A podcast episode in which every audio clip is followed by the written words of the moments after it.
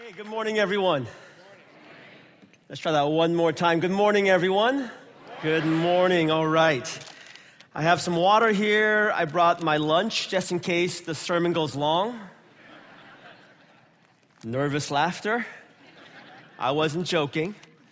Hey, I really am so excited, honored, and privileged to join you again, especially as we're launching this three weeks of celebration of hope. Uh, your leaders have invited me to obviously be teaching from Scripture, but also to share a little bit of my testimony as well. And then, as part of that testimony, I get to share a little bit about the work that we do with an organization called One Day's Wages. Now, I want you to know this is not an agenda to kind of advertise about One Day's Wages. The majority of the stories that I'll be sharing today comes from the work that we do. And so, for whatever reason, if it resonates or it interests you in some way, I would love to encourage you at the leisure of your own home to check out uh, our website. One Day's Wages is a grassroots movement of people, stories, and actions to fight global poverty. The URL simply is onedayswages.org. All right. If you have your Bibles with you, can you turn to the Gospel of John, chapter 6, verses 1 to 9? John chapter 6, verses 1 to 9. Now, by now you should be somewhat familiar with the story if Willow is your home church. You've been uh, going through this journey through John. Uh, I know that there was a Sunday a couple months ago when one of your guest preachers also talked about this. But because you're familiar with this, I thought it would be good for us to revisit this one more time to kind of get a glimpse of the compassionate, hopeful heart, the kingdom of God that Jesus is teaching about. Listen now for the word of God. Sometime after this, Jesus crossed to the far shore of the Sea of Galilee, that is, the Sea of Tiberias, and a great crowd of people followed him because they saw the signs he had performed by healing the sick. Then Jesus went up on a mountainside and sat down with his disciples. The Jewish Passover festival was near. When Jesus looked up and saw a great crowd coming toward him, he said to Philip, Where shall we buy bread for these people to eat? He asked this only to test him, for he already had in mind what he was going to do. Philip answered him, It would take more than a half a year's wages to buy enough bread for each one to have a bite. Another of his disciples, Andrew, Simon Peter's brother, spoke up. Here is a boy with five barley loaves and two small fish, but how far will they go among so many? There's a question that I want to wrestle together this morning, and it's this simple question.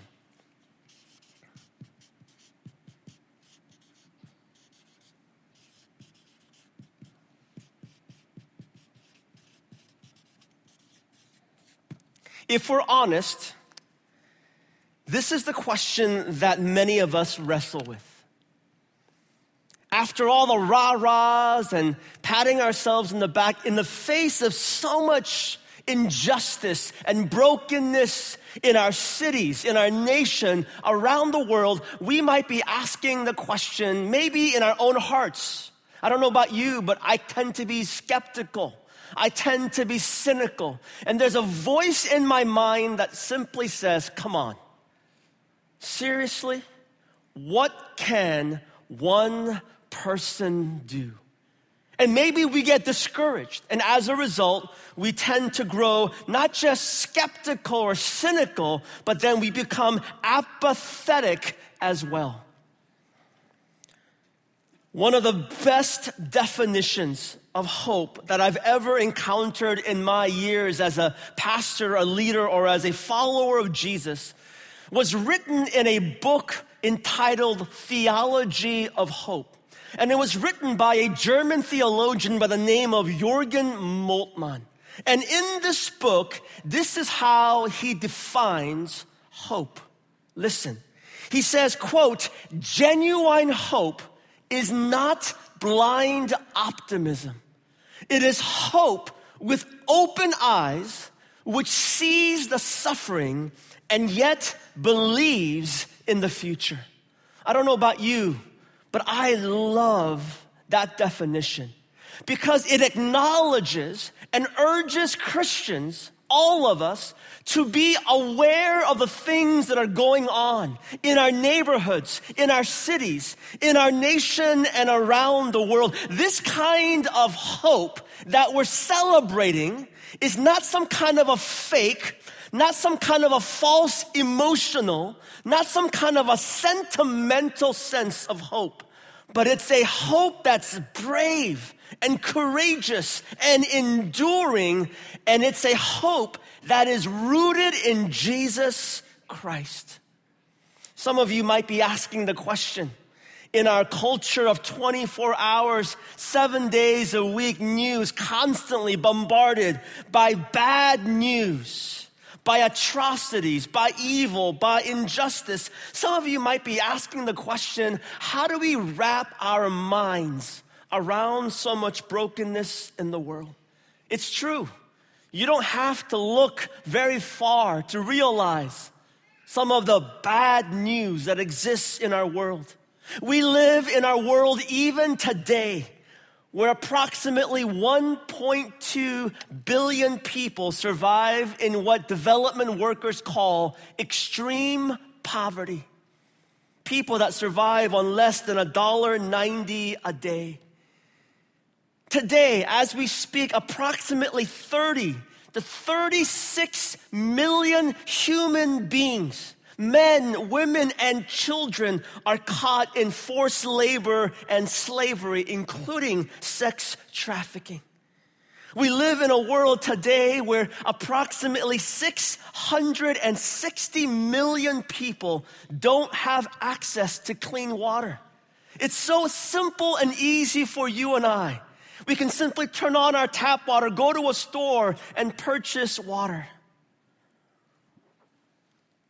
660 million people. In our world today, 805 million people don't have enough food to eat. But it's not just over there.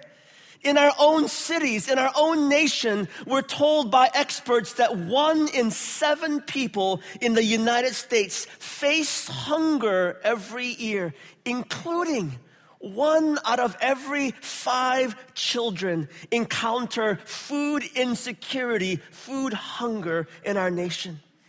And the list goes on and on.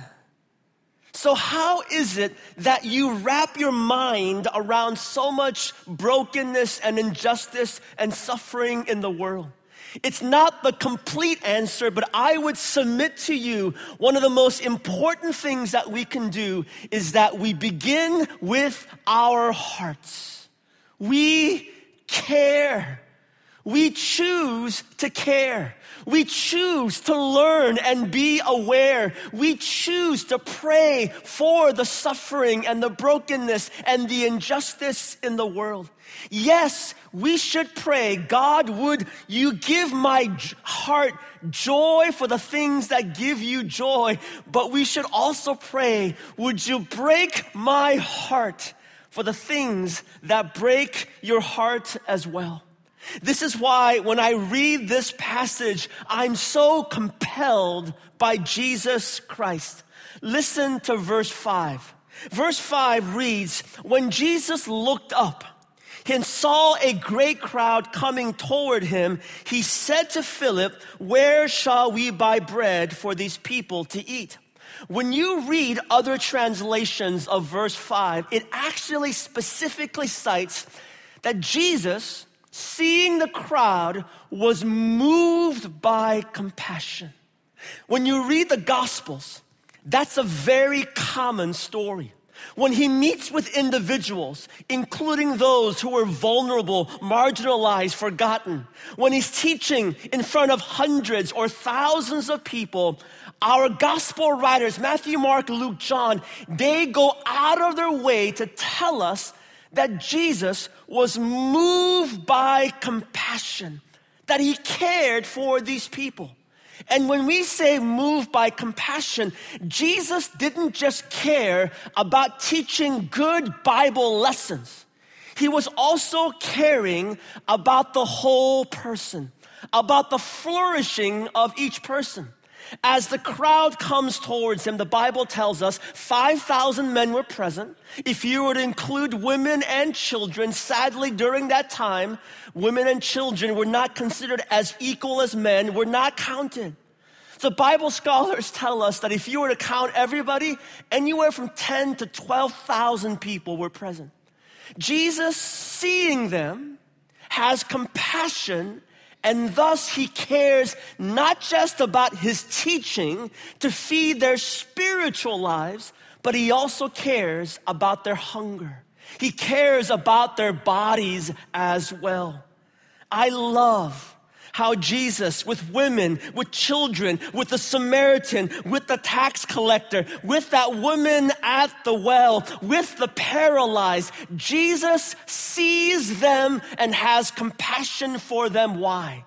Because one of the most important things that you and I have to keep reminding ourselves again and again is that every single human being is created in the beautiful image of God. When Jesus says to love your neighbor, he's not just talking about neighbors that look like you, think like you, feel like you, worship like you, or vote like you. When he says love your neighbor, he's saying love everybody always. Don't forget this. I think about his engagement, for example, with those who were suffering from leprosy, that skin disease. The Bible in Leviticus, actually, there's a Levitical law that gave instructions to those who were struggling with leprosy how they had to act. For example, Leviticus chapter 13, verse 45. This is wild. It says, The leper in whom the plague is shall wear torn clothes, and the hair of his head shall hang loose.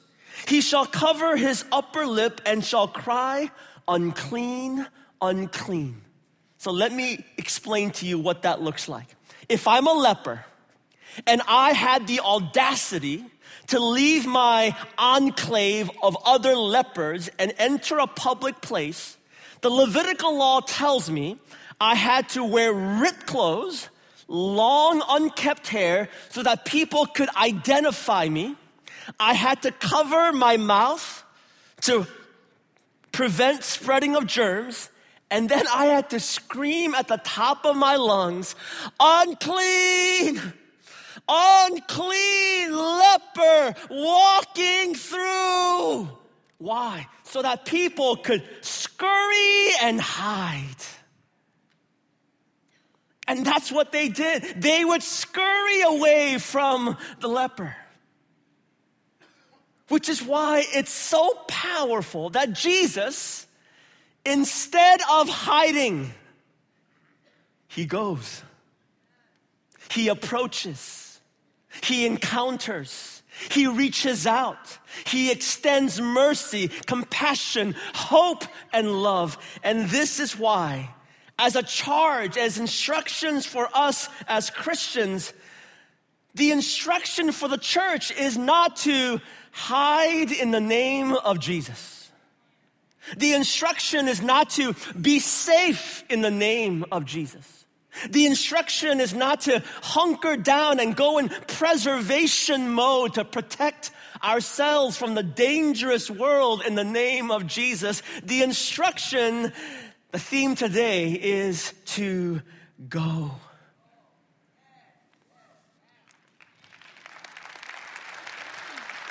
So, what does go mean for us? Man, I'm so grateful that go means different things for different people because the Holy Spirit is alive and working in all of our lives. But we have to listen.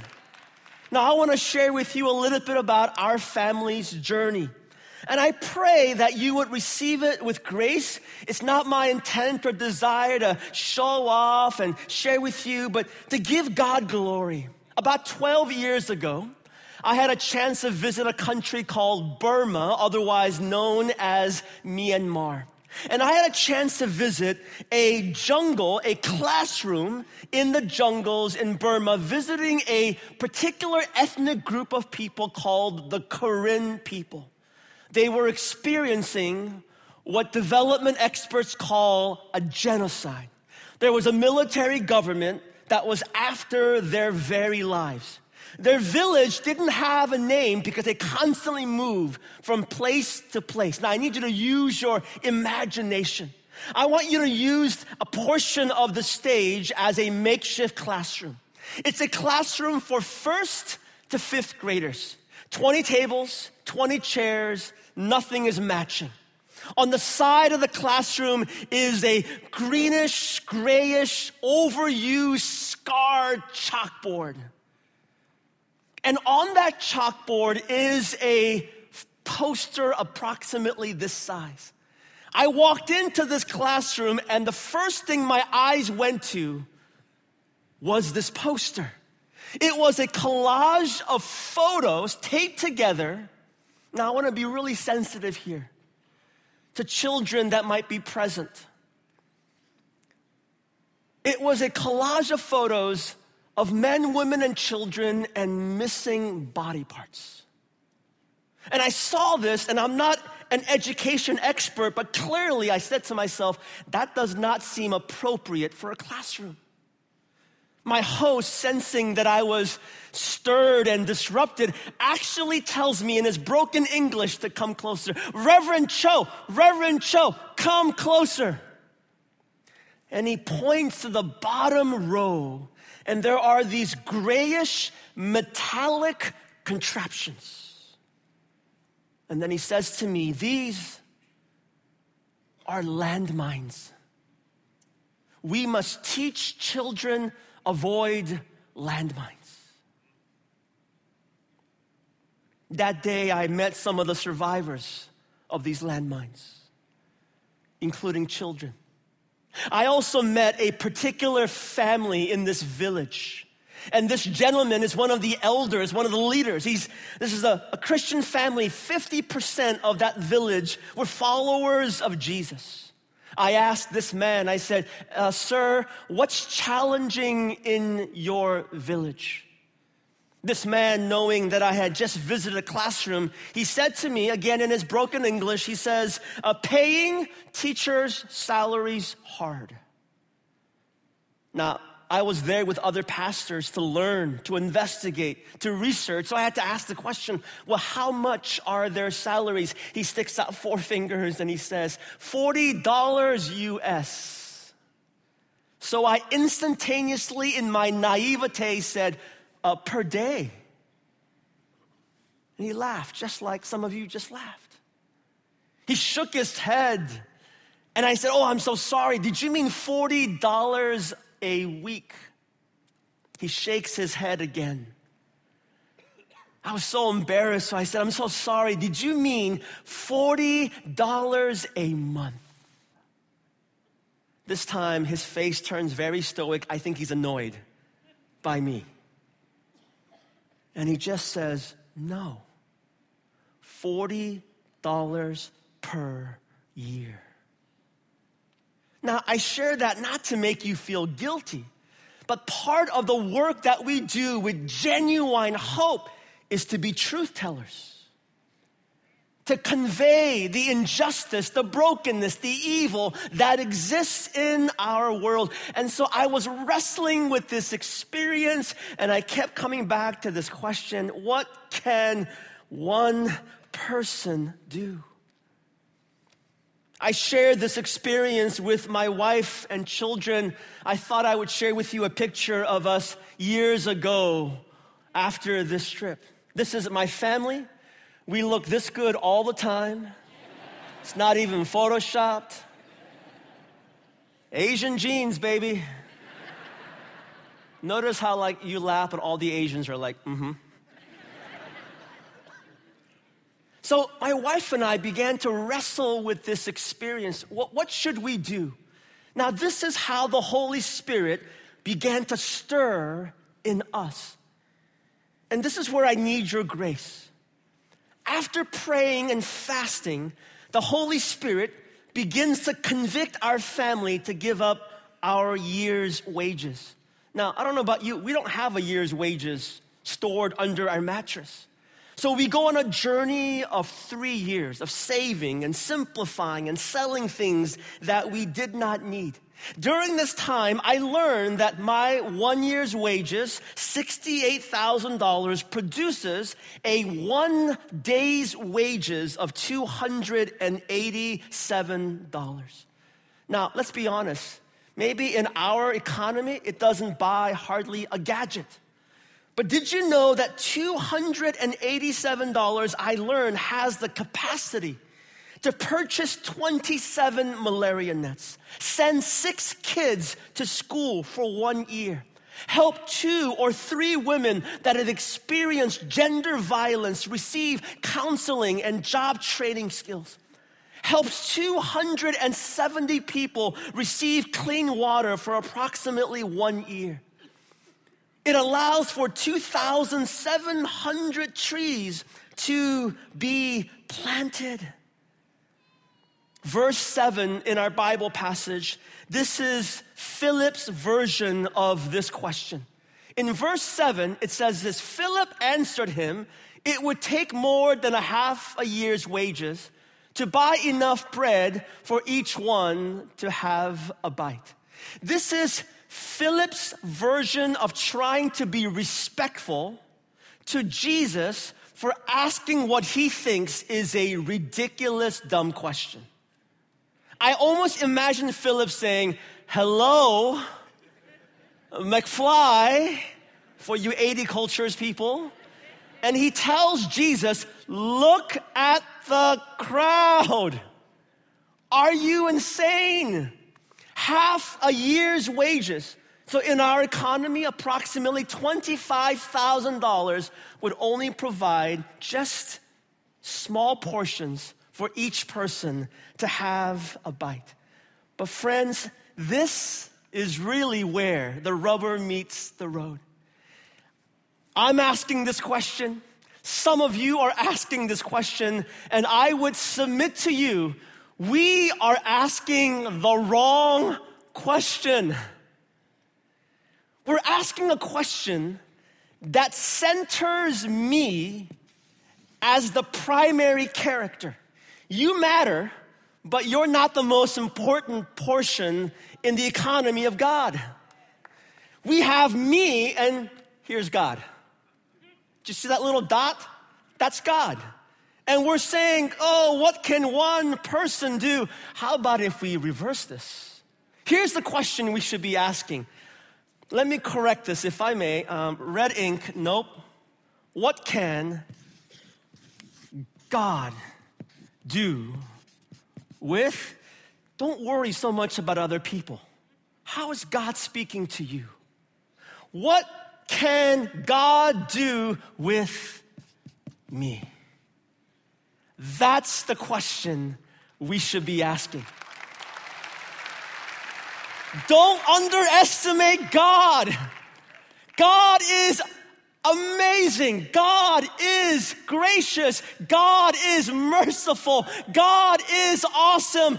God can do all things. Don't forget this.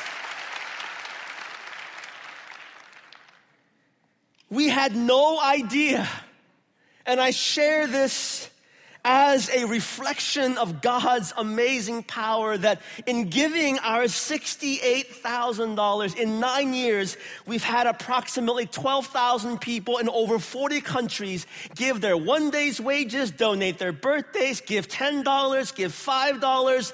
But in the last nine years, we've raised approximately $7.5 million to help those living in extreme poverty.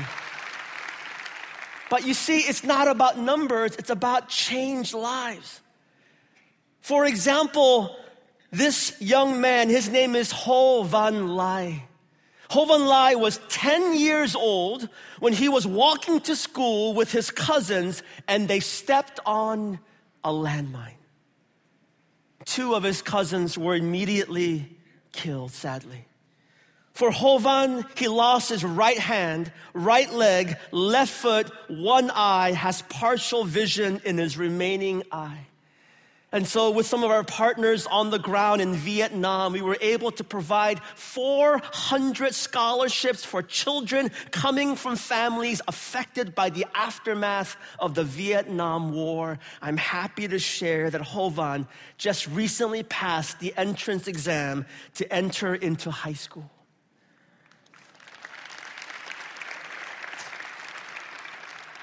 Or the story about this father and husband named Monday. Monday was named Monday by his parents because, yes, your guess is right, he was born on a Monday. Now, he lives in a small little village in Uganda. They had a water well that was functioning, but guess what happened? The water well broke. And sometimes you may have good intentions, but bad process or bad methodology.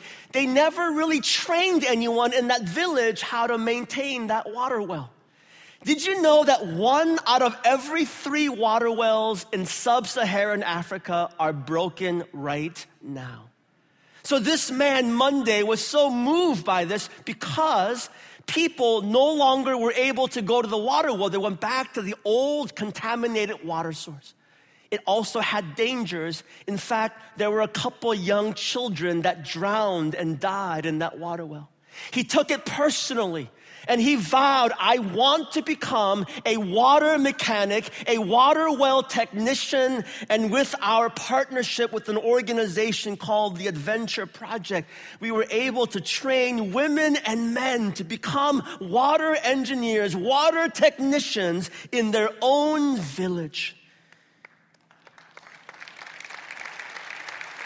Or how about the beautiful story about 270 women that we were able to come alongside through our partners called Create in Senegal? And I love this picture because I don't have the time to go into all the depths of this story, but there's something so beautiful when you're able to come alongside women and men and children, but especially women, and you somehow help them to realize they have a voice. They have dignity. They have entrepreneurship. They have skills. They're able to save. They're able to start their own businesses. And it was amazing to see these women lift their own families out of poverty. Listen to what it says here in verse 9.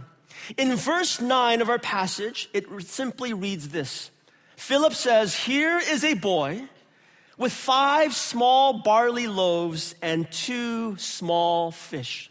Now, I want you to realize I've had the privilege of going to the Holy Lands on three occasions. It's beautiful, it's amazing.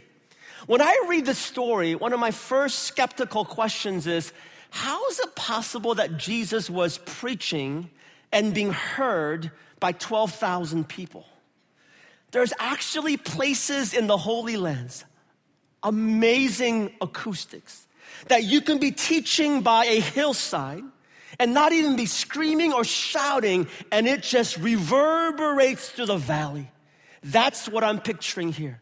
In fact, when Jesus first asks the question, Where shall we buy bread for these people to eat? I'm convinced, as someone that studies scripture, I'm convinced that the majority of that crowd of people heard that question and they turned away. Now, what do I mean they turned away? Sometimes when there's a question or a challenge that convicts us, either we respond or we turn away.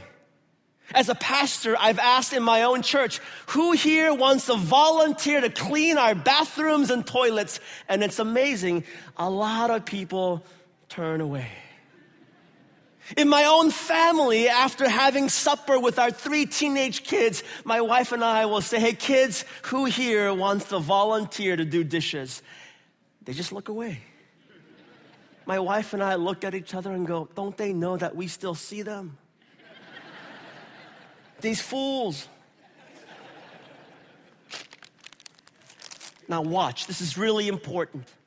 I believe when Jesus says, Where shall we get food for these people to eat? Out of that sea of people, a young boy emerges. More specifically, he was a young poor boy because the bread that he has in his lunch bag is made out of something called krithinos in Greek, which was bread specifically consumed by poor people because it was so cheap. This young boy hears the question, and here's the thing. Back in the time of Jesus, there weren't grocery stores in every other street. In my home in Seattle, in our one mile radius, we have seven huge grocery stores. We have a Trader Joe's, we have a Whole Foods, a Safeway, and the list goes on and on. So during the time of Jesus, when people needed to go on a long day's journey, it was very typical for them to prepare a small sack of food because they had no idea what the day would hold, and they would simply tie it next to their clothes, hidden in this fashion. And so when Jesus says, Where shall we buy bread for these people to eat? This young boy looks around, moved, compelled, inspired and he goes. He works through the crowd, hundreds, maybe thousands. He's working, worming, somehow trying to get to Jesus. Listen, there's no way that you can interpret this as the disciples muscling this young boy, give us your food. He is moved by Jesus, and I imagine this young boy going to Jesus and saying, um, Jesus, sir, uh, Jesus, um, it's not much.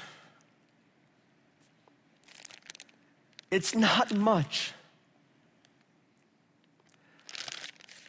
My supper is your supper. What can God do with me? That's the power of the gospel. Man, so many crazy stories. For example, you know, years ago when I spoke at Willow, I met a young mother of two children. Her name was Angie. And she came up and she was so moved by our desire to fight global poverty. She said, I have an idea. I want to shave my head to raise awareness and raise money for a famine that was going on in East Africa. And she shaves her head and raises over $10,000. I see a lot of women with hair right now. May you be convicted. True story, first service this morning, a young woman comes up, signs up to shave her head. Crazy.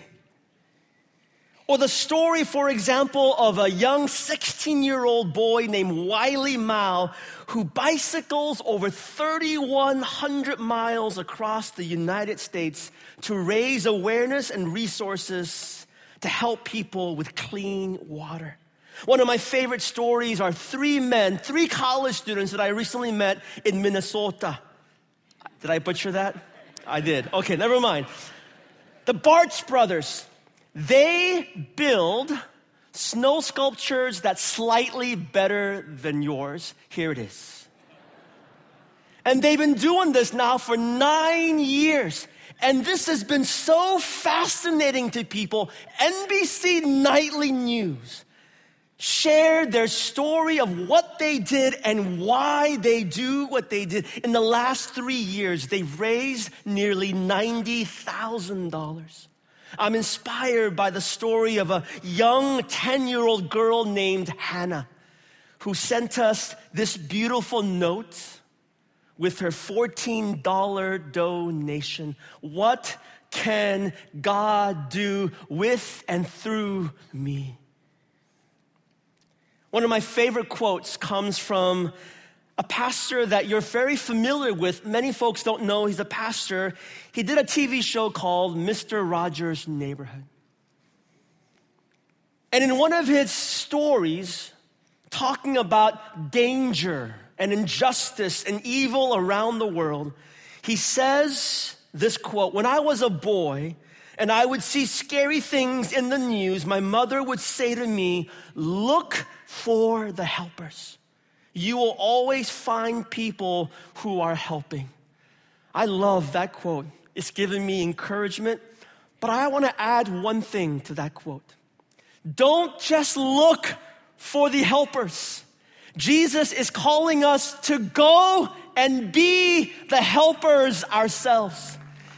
It may mean that we go to Burma and Myanmar, but sometimes the scariest place to go, let's be honest, is across the street to our neighbors that we've awkwardly waved at for the last four years. How is God calling you to go? Don't just look. Don't just be bystanders. Go and be that person unto others. When I look back at my own personal family story, man, I'm inspired by men and women that went and made a difference in our family's life. For example, my great grandparents were some of the first people in their village outside of a city called Pyongyang to say yes to Jesus. They said yes because they met these missionaries that came not only with the Bible, but they helped provide medical care, help build schools, invest in education. They were out on the streets fighting for justice, and the list goes on. They saw these helpers and they said yes to Jesus. My parents were both very very poor growing up. My father, who's 82 years old, he spent time, for example, in a United Nations refugee camp separated by his own family. He told me this only recently last year. One of the most graphic stories he shared with me is that when he was a young boy, he was so hungry and there was such deep hunger pangs. There were days, moments when he would take grass, pull it out of the ground, and he would consume it to somehow satisfy the hunger pangs. But you know what he tells me? He says he kept seeing Christians who were there to help with food and resources. He actually remembers seeing someone by the name of Bob Pierce who eventually founded an organization called World Vision. I'm inspired by these stories. In the last couple years, I've been visiting numerous countries, again for one day's wages, and particularly I visited several Muslim nations Turkey, Iraq, Lebanon, Jordan. And what's been fascinating is that in these trips, I've had the privilege of meeting a handful of Muslims who since profess and worship Jesus Christ. Now, that's so interesting to me. So I've asked them the question why did you choose to say yes to Jesus? This is what I heard. Some of them said, Well, when we crossed the borders, dangerous path, we met some Christians who were there to welcome us and help. When we got on the boat, some Christians were there to hand us supplies and water vests. When we got off the boats, some Christians were there to hand us food and dry clothes and other resources to welcome us and hug us. I'll never forget this one quote. This man said to me, I became a Christian because Christians kept being there to help. What a powerful witness for the glory of Jesus Christ. We're not always sure how God's gonna use us, but do not underestimate what God can do through me, through you. Don't just look, friends. Don't just look. Go. Be the helpers. Go and be the helpers. So, Father, we thank you again for this amazing invitation that you give to us. We come saying, My supper is your supper. Help us to go. Be the helpers for your glory and honor. And all God's people said, Amen.